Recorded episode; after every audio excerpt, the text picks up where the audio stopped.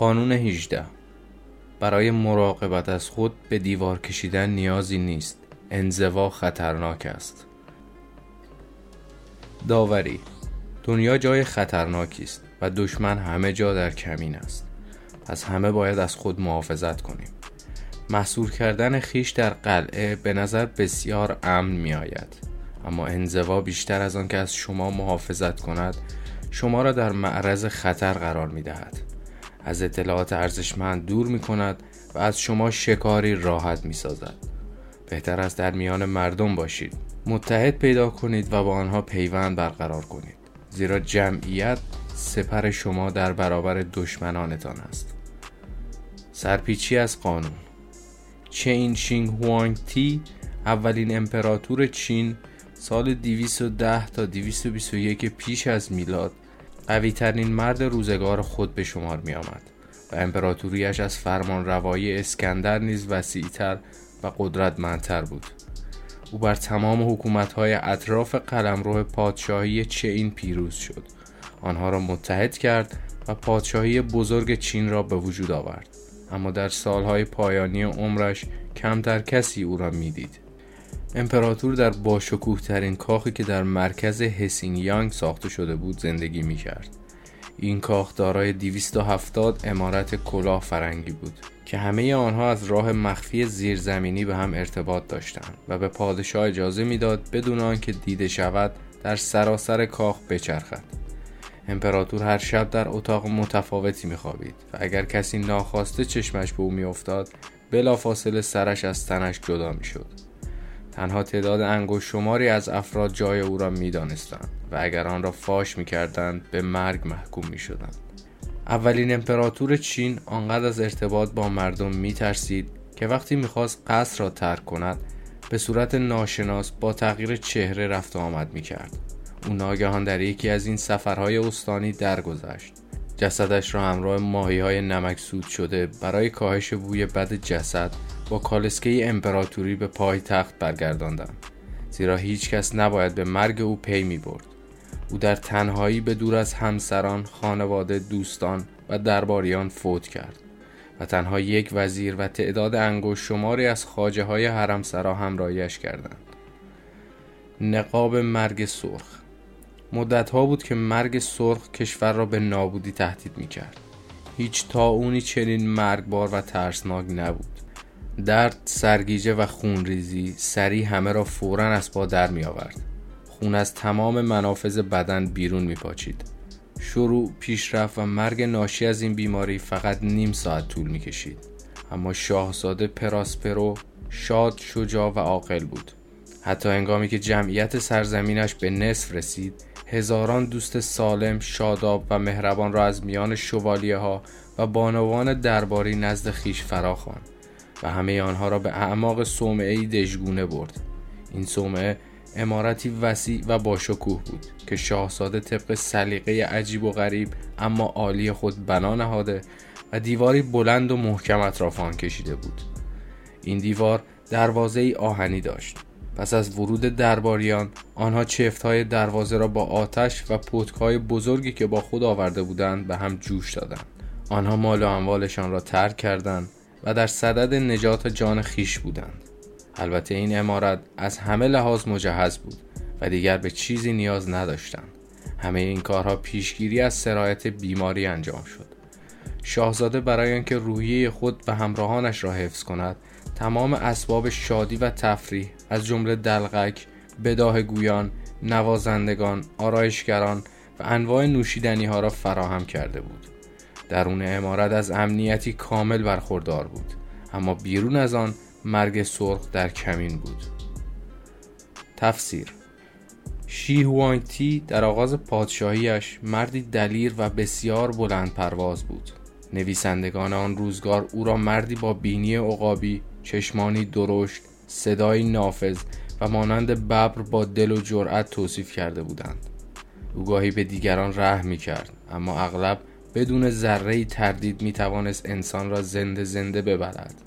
همین فریبکاری و خشونتش باعث شد بر استانهای اطراف خود پیروز شود. امپراتوری چین را پایگذاری و آن همه ملت و فرهنگ مختلف را یک پارچه کند او نظام فئودال را برانداخت و برای آنکه اعضای خانواده های سلطنتی که تعدادشان هم زیاد بود و در مناطق مختلف پراکنده بودند زیر نظر داشته باشد 120 هزار تن از آنها را به پایتخت آورد و در آنجا مهمترین درباریان را در کاخهای بزرگ هسینگسیانگ سکنا داد. او دیوارهای کشیده شده روی مرزها را به هم متصل کرد و دیوار بزرگ چین را بنا نهاد و قوانین کشور زبان نوشتار و حتی اندازی چرخ گاری ها را یکسان ساخت. اما به عنوان بخشی از فرایند یکسانسازی نوشته ها و آموخته های کنفوسیوس را ممنوع اعلام کرد. کنفوسیوس فیلسوفی بزرگ بود که عقایدش در خصوص اصول اخلاق در فرهنگ چینی به مذهب تبدیل شده بود. شی دستور داد هزاران کتاب که به نوعی به کنفوسیوس ربط دارد سوزانده شد و هر کسی که نام او را می آورد یا از اون نقل قولی می گفت فورا سرش از تنش جدا می شد همین کارها موجب شد افراد زیادی با امپراتور دشمن شوند. سپس او کم کم به وحشت افتاد حتی نسبت به همه بدگمان شد. در نتیجه اعدام ها افزایش یافت. هانفیزی نویسنده آن روزگار می نویسد چه این چهار نسل پیروز بود اما باز هم در وحشت مداوم و نگرانی از نابودی به سر می برد. همچنان که امپراتور برای محافظت از خود روز به روز بیشتر به قصر عقب نشینی می کرد کم کم کنترلش را روی قلمرو پادشاهیش از دست داد. سپس وزیران و خاجه های دربار تدابیر سیاسی را بدون آنکه به تصویب پادشاه برسد یا حتی او خبر داشته باشد اتخاذ و حتی علیه او توطعه می کردن. او فقط اسم پادشاه را یدک می کشید و آنقدر منزوی شده بود که کسی به زحمت متوجه مرگش شد و احتمالا یکی از وزیران توطئه‌گرش که او را به انزوا طلبی تشویق می کرد نیز مسمومش کرد نتیجه انزوا طلبی همین است به قلعه خود عقب نشینی می کنید و ارتباطتان را با منابع قدرت خود از دست می دهید یا باید اخبار اتفاقات اطرافتان را بشنوید و از آنها باخبر باشید یا صلاحیتتان را از دست می دهید در نتیجه به جای آنکه بیشتر در امان بمانید خود را از دانشی که زندگیتان با آن وابسته است محروم می کنید هرگز خود را آنقدر از خیابانها دور نکنید که نتوانید اخبار آنچه اطرافتان اتفاق میافتد از جمله دستیسه هایی را که علیهتان صورت میپذیرد بشنوید. حدود پنج تا شش ماه از قرنطینه شاهزاده میگذشت و با آنکه تا اون به شدت همه جا را فرا گرفته بود شاهزاده تصمیم گرفت دوستان خود را با مجلس بالماسکه باشکوه و بسیار عجیب و غریبی سرگرم کند. جشن و سرور برپا بود که ساعت نیمه شب را اعلام کرد و شاید پیش از آنکه تنین زنگ ساعت قطع شود برخی افراد متوجه حضور شخصی نقابدار شدند که پیش از آن توجه کسی را به خود جلب نکرده بود. آن شخص بلند قامت نحیف و از سر تا پا کفن پوش بود. نقابی که صورتش را پوشانده بود آنقدر به جسد مومیایی شبیه بود که تشخیص ساختگی بودنش بسیار دشوار بود.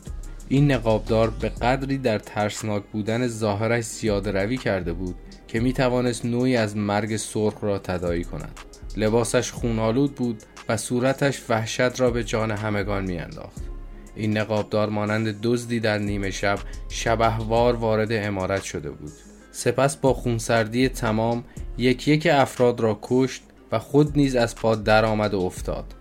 تنین ساعت آبنوس همزمان با زندگی آخرین خوشگذران پایان یافت. سپس شعله های مشعل رو به خاموشی نهاد تاریکی زوال و مرگ سرخ بدون استثنا بر همگان حکمرانی کرد. نقاب مرگ سرخ ادگار آلن پو 1809 تا 1849 رعایت قانون. در دهه 1660 لوی چهاردهم دستور داد برای او و درباریانش کاخ بی همتای ورسای را بسازند. او در میان نجیب زادگان زندگی می کرد و آپارتمان هایی را برای سکونت به آنها داده بود. فاصله این نجیب زادگان با امارت لوی بر اساس مقام آنها بود. اتاق خواب پادشاه در مرکز قصر قرار داشت و مرکز توجه همگان بود. هر روز صبح پادشاه طی تشریفاتی به نام اهرم از خواب بیدار می شد رأس ساعت هشت صبح اولین خدمتکار پادشاه که پایین تخت شاه میخوابید اعلی حضرت را بیدار می‌کرد سپس پیش خدمت ها در اتاق را می گشودند و برگزار کنندگان تشریفات صبحگاهی به حضور می آمدند. ترتیب ورودشان دقیق بود ابتدا پسران پادشاه و نوههایش سپس شاهزاده های همخون و سپس طبیبان دربار بعد نوبت به جامداران ارشد و کسانی که مسئول کتابخانی و سرگرمی پادشاه بودند می‌شد. در مرحله بعد هم افسران مختلف دولتی به ترتیب مقام وارد می شدند و در پایان کسانی که دعوتنامه رسمی به مراسم اهرم داشتند به حضور پذیرفته می شدند. به این ترتیب در پایان مراسم بیش از یکصد نفر از ملازمان و ملاقات کنندگان سلطنتی در اتاق حاضر بودند. روز طوری آغاز می شد که تمرکز کاخ به تمامی روی پادشاه معطوف می شد. درباریان و افسران خدمت ایشان می رسیدند و از او مشاوره و نظر می خواستند و لویی هم یک پاسخ به تمام پرسشا می داد. باید بررسی کنم.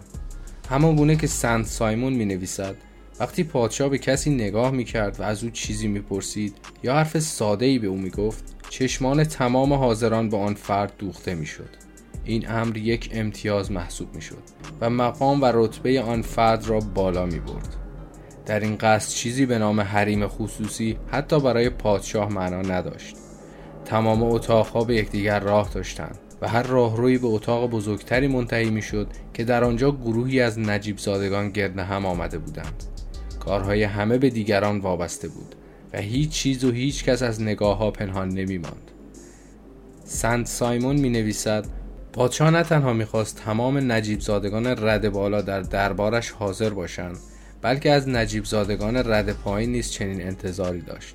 او هنگام خواب، هنگام بیداری و در طی مراسم اهرم موقع صرف غذا یا حتی پیاده روی در باغ قصر ورسای همیشه پیرامون خود را نگاه می کرد و همه امور را زیر نظر داشت. اگر می‌فهمید که نجیب زادگان رد بالای دربارش به صورت شبانه روزی در کاخ نیستند از آنها میرنجید. و بیشتر از کسانی خشمگین می‌شد که کمتر خودشان را به پادشاه نشان می‌دادند. اگر چنین افرادی درخواستی از پادشاه داشتند پادشاه به وزیر نگاهی می‌کرد و متکبرانه می‌گفت او را نمی‌شناسم و هیچ کس نمی‌توانست نظر پادشاه را تغییر دهد. تفسیر لویی چهاردهم در پایان جنگ داخلی وحشتناک فروند به قدرت رسید. یکی از عوامل اصلی جنگ اشراف زادگانی بودند که به شدت از قدرت روزافزون پادشاه به خشم آمده بودند و دلشان می‌خواست به روزهای فئودالیسم برگردند. همان روزهایی که ثروتمندان بر املاک خود حکومت می‌کردند و پادشاه در قیاس با آنها از اختیارات اندکی بهرهمند بود. اشراف در جنگ داخلی شکست خوردند اما عصبانیت آنها بیشتر شد. ساخت قصر ورسای هدفی بسیار فراتر از هوس زودگذر پادشاه تجملگرا داشت. این قصر نقش مهمی در قدرت پادشاه ایفا می کرد پادشاه می توانست اطرافیانش را به خوبی زیر نظر بگیرد.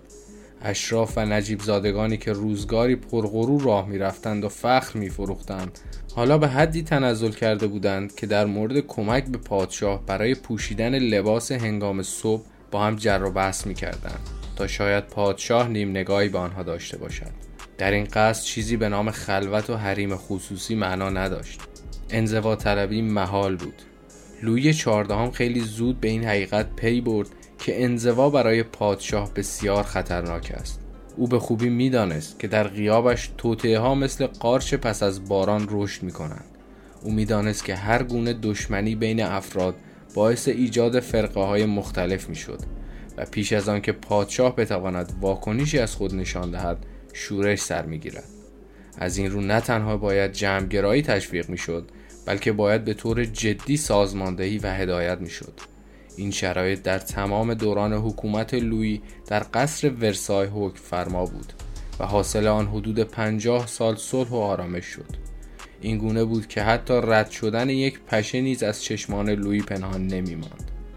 هر گونه استدلال اقلانی انزوا طلبی را امری خطرناک می داند و هر گونه استدلال اخلاقی نیز آن را امری نکوهیده معرفی می کند به خاطر بسپارید که موجود تنها و منزوی مسلما تجملگرا و احتمال زیاد خرافاتی و دیوانه است. دکتر ساموئل جانسون 1709 تا 1784 کلیدهای قدرت ماکیاولی بیان می کند که ساختن دژ از نظر نظامی بیشک اشتباه است دژ نماد قدرتی گوشگیر است و نتیجه آن چیزی جز راحتی دشمنان نیست در حقیقت دژی که برای دفاع از شما طراحی شده ارتباط شما را با دنیای بیرون برای دریافت کمک قطع می کند و موجب محدود شدن توانمندی هایتان می شود. البته ممکن است تسخیر ناپذیر به نظر رسد اما وقتی در آن پناه می گیرید همه از جای شما آگاه می شوند و کافی است محاصره شوید تا همان دژ برایتان به زندان تبدیل شود.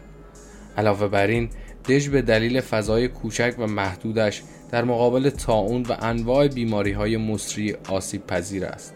جداسازی خود از دیگران از نظر استراتژیک نه تنها هیچ محافظت ایجاد نمی کند بلکه بیش از آن که مشکلی را حل کند باعث دردسر می شود انسان ذاتا موجودی اجتماعی است. قدرت نیز به تعامل اجتماعی با دیگران وابسته است. پس برای به قدرت رسیدن باید خود را در مرکز امور قرار دهید. این همان کاری است که لویی چهاردهم درباره کاخ ورسای همین کار را انجام داد. تمام فعالیت ها باید از زیر نظر شما رد شود و شما میبایست نسبت به تمام اتفاقاتی که پیرامونتان رخ می‌دهد آگاه باشید. شاید کسانی علیهتان توطعه کنند. بیشتر مردم وقتی احساس تهدید می کنند ترجیح می دهند عقب نشینی کنند و ارتششان را به خود نزدیک سازند و در یک دژ به ظاهر امن پناه گیرند. قافل از اینکه با این اقدام مجبور می شوند به اطلاعات به دست آمده از حلقه های کوچک و کوچکتری اتکا کنند و تسلطشان را بر اتفاقاتی که در پیرامونشان رخ می دهد از دست بدهند. این یعنی به راحتی قدرت خود را از دست می دهند و به هدفی در دسترس تبدیل می شوند و این انزوا آنها را نسبت به همه بدبین می کند در جنگ و بیشتر بازی های استراتژیک اغلب انزوا مقدمه شکست و مرگ است. وقتی احساس ناامنی و خطر می کنید باید با گرایش به درونگرایی مبارزه کنید. به جای آن دسترسی دیگران به خود را آسانتر کنید و سراغ متحدان سابق بروید. و متحدان جدیدی برای خود بیابید. سپس خود را به درون حلقه گروه های بیشتری وارد کنید. این ترفند را قرنهاست که قدرتمندان از آن استفاده می کنند سیسرو سیاستمدار رومی در خانواده اشرافی طبقه پایینتری به دنیا آمد و اگر نمی توانست در میان اشرافی که شهر را اداره می کردن برای خود جایگاهی دست و پا کند احتمال به قدرت رسیدنش کم می شد اما موفق شد چون توانست افراد صاحب نفوذ را شناسایی کند و به ارتباط میان آنها پی ببرد. او همه جا حاضر می شد همه را می شناخت و آنقدر شبکه روابطش گسترده بود که دشمن در نقطه ای دور به راحتی در جای دیگر دفع می شد تالیران سیاستمدار فرانسوی نیز از همین روش استفاده کرد. اگرچه او از قدیمی ترین خانواده های اشرافی فرانسه بود همیشه میکوشید تا ارتباطش را با آنچه در خیابانهای پاریس اتفاق میافتد حفظ کند. این رفتار به او اجازه می‌داد تا روند امور و دردسرها را پیش بینی کند. او حتی از همصحبتی با مجرمان مرموز لذت می برد زیرا اطلاعاتی ارزشمند در اختیارش قرار می‌دادند. هر بار که بحران پیش می آمد قدرت منتقل می شد مواردی چون از جمله پایان دیکتاتوری سقوط ناپلئون و کنارگیری لویی هجدهم از این دست هستند در این هنگام او نه تنها جان سالم به در می برد بلکه پیروز هم می شد زیرا هرگز خود را به جمع کوچکی محدود نکرده بود و همیشه با حکومت جدید ارتباط محکمی برقرار می کرد. این قانون در مورد پادشاهان، ملکه ها و کسانی که بالاترین قدرت را دارند بسیار مرتبط است. لحظه ای که آنها ارتباطتان را با مردم خود قطع کردند و در پی رسیدن به امنیت در انزوا فرو رفتند شورش شکل گرفته است. هرگز خود را آنقدر دست بالا نگیرید که ارتباطتان را حتی با پایین ترین مقام خود قطع کنید. وقتی به دژ عقب نشینی کنید هدف راحت تری برای گران خواهید شد. زیرا آنها انزوایتان را توهین به خود و دلیلی برای شورش در نظر می گیرند. بهتر است در تمامی رویدادهای اجتماعی که فعالیت در آنها لذت بخش است به صورت مداوم فعال باشید هرچه بیشتر با دیگران در ارتباط باشید محبوبتر و خونگرمتر خواهید شد از سوی دیگر انزوا طلبی حالتی ناخوشایند در شما به وجود می آورد که باعث می شود دیگران از شما دوری کنند و این امر به تنهاییتان دامن می زند. در سال 1545 دو کازیمو دومدیچی تصمیم گرفت از جاودانگی نامش اطمینان یابد. به همین منظور یک نقاشی گچبوری برای کلیسای سن لورنزو در فلورانس سفارش داد. او نقاش های زیادی سراغ داشت و سرانجام ژاکوبو دو پانتورمو را انتخاب کرد. پانتورمو که سن و سالی از او گذشته بود می‌خواست یک شاهکار هنری بیبدیل و اثری جاودان از خود به جا بگذارد. اولین شرطش آن بود که کلیسا را با دیوار حسار کشی کند و نمی‌خواست کسی شاهد خلق شاهکارش باشد یا ایده هایش را بدزدد. او می‌خواست روی دست میکلانج بزند. هنگامی که چند مرد جوان از روی کنجکاوی دزدکی وارد کلیسا شدند ژاکوبو راههای نفوذ را به کامل بست. پانتورمو سقف کلیسا را با نقاشی صحنههایی از کتاب مقدس مانند تصاویر خلق آدم و حوا کشتی نوح و غیره پر کرد. در بالای دیوار میانی نیز تصویر حضرت مسیح را کشید که در روز رستاخیز مردگان را زنده می کند این هنرمند نقاش یازده سال در کلیسا کار کرد و به ندرت از آنجا خارج شد زیرا از ارتباط با مردم به خاطر ترس از به سرقت بردن ایده هایش می ترسید. پانتورمو پیش از تکمیل نقاشی از دنیا رفت. و هیچ یک از نقاشی هایش جاودان نشد. وازاری نویسنده بزرگ رونسانس و از دوستان پانتورمو کمی پس از مرگ این نقاش توانسته بود اثر او را ببیند و توصیفی از آنچه دیده بود بر جا گذاشت. به زعم او عدم تناسب در نقاشی های او کاملا مشهود بود صحنه ها در هم رفته و تصاویر مربوط به یک داستان در کنار داستان دیگری قرار گرفته و تعداد این بینظمی ها بسیار بالا بود پانتورمو نسبت به جزئیات دچار وسواس شده بود و در کارهایش ساختار کلی مفهوم خود را از دست داده بود وازاری در ادامه توصیفش از نقاشی می نویسد اگر به نقاشی ادامه می‌داد دیوانه می شدم و در این اثر گیر می افتادم. در ضمن معتقدم ژاکوبو در یازده سالی که عمر خود را برای این اثر سپری کرد خود و هر کسی که آن را دیده بود گرفتار کرده بود. آن اثر به جای آنکه ستاره درخشان دوران حرفه‌ای پانتورمو شود به طور کامل از بین رفت. در زمین نقاشی تأثیر عینی انزوا را بر ذهن انسان به خوبی نشان می‌داد. از دست دادن تناسب و وسواس بیش از حد به جزئیات نوعی بدقوارگی را خلق کرده بود. واضح است انزوا طلبی برای هنرهای خلاقانه و اجتماعی کشنده است. شکسپیر معروفترین نویسنده تاریخ است. زیرا به عنوان نمایشنامه نویس صحنه‌های محبوب بدون توجه به سطح تحصیلات و سلیقه افراد او را در دسترس عموم قرار داد. هنرمندانی که خود را در میان دژی مدفوع می کنند حس تناسب را از دست می دهند و آثارشان فقط با مخاطبان کوچکی ارتباط برقرار می کنند چنین هنرهایی در انزوا و بدون قدرت باقی می ماند از آنجایی که قدرت به دست انسان شکل می گیرد با ارتباطات گسترده میان انسانها افزایش می یابد به جای آنکه از نظر ذهنی در دژ خود فرو روید دنیا را مانند کاخ بزرگ ورسای ببینید که هر اتاقش به اتاق دیگر راه دارد و در ارتباط است. باید نفوذ پذیر باشید. بتوانید از حلقه های مختلف وارد و خارج شوید و با افراد گوناگون معاشرت کنید. این نوع از ارتباط اجتماعی شما را از دست توطئه‌گران در امان نگه می‌دارد. زیرا هیچ رازی از شما پنهان نخواهد شد. و شما به این دلیل که به متحدانتان متصل هستید در مقابل دشمنانتان محافظت خواهید داشت. همیشه در حرکت باشید. به اتاقهای کاخ بروید و با افراد آن بیامیزید. هرگز یک جا ننشینید و ساکن باقی نمانید. هیچ شکارچی نمی‌تواند چنین موجود چست و چابکی را نشانه بگیرد. تصور کنید. دژ. دژی که بر فراز تپه قد علم کرده است نماد تمام خصوصیات نفرت انگیز قدرت و مقام است. ساکنان شهر با اولین دشمنی که وارد می شود به شما خیانت می کنند ارتباطتان را با جامعه و منابع خبری قطع کنید. تا دژ به راحتی سقوط کند. سخن بزرگان. پادشاه خوب و عاقلی که می‌خواهد همه از او به نیکی یاد کنند و نمی‌خواهند فرزندانش ظالم باشند هرگز دژ نمی‌سازد. بدین ترتیب آنها به نیت خوب رعیتهایشان اتکا خواهند کرد نه استحکام دژ. نیکولا ماکیاولی 1469 تا 1527 استثناء. انتخاب انزوا و خلوت به ندرت نتیجه خوب و مؤثر خواهد داشت. اگر حواستان به اتفاقات اطرافتان نباشد نمی توانید از خود محافظت کنید.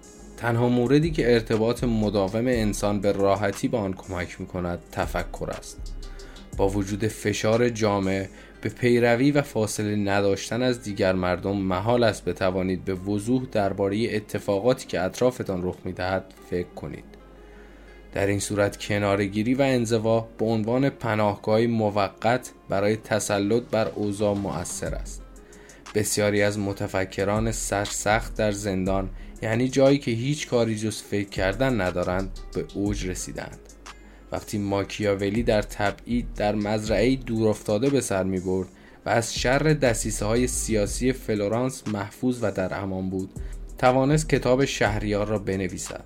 با این وجود در انزوا یک خطر شما را تهدید می کند و آن این است که انواع ایده های عجیب و گمراه کننده به ذهن انسان خطور می کند ممکن است تصویر بزرگتری در ذهنتان شکل بگیرد اما از کوچکی و محدودیت هایی که دارید غافل شوید. همچنین هرچه بیشتر منزوی شوید خروج از این انزوا برایتان دشوارتر خواهد بود و بدون آنکه متوجه شوید در میان شنهای آن غرق خواهید شد. بنابراین اگر به زمانی برای تفکر نیاز دارید گوشگیری را به عنوان آخرین راهکار و به اندازه بسیار کم در نظر بگیرید و حواستان باشد که درهای بازگشت به جامعه را به روی خود نبندید.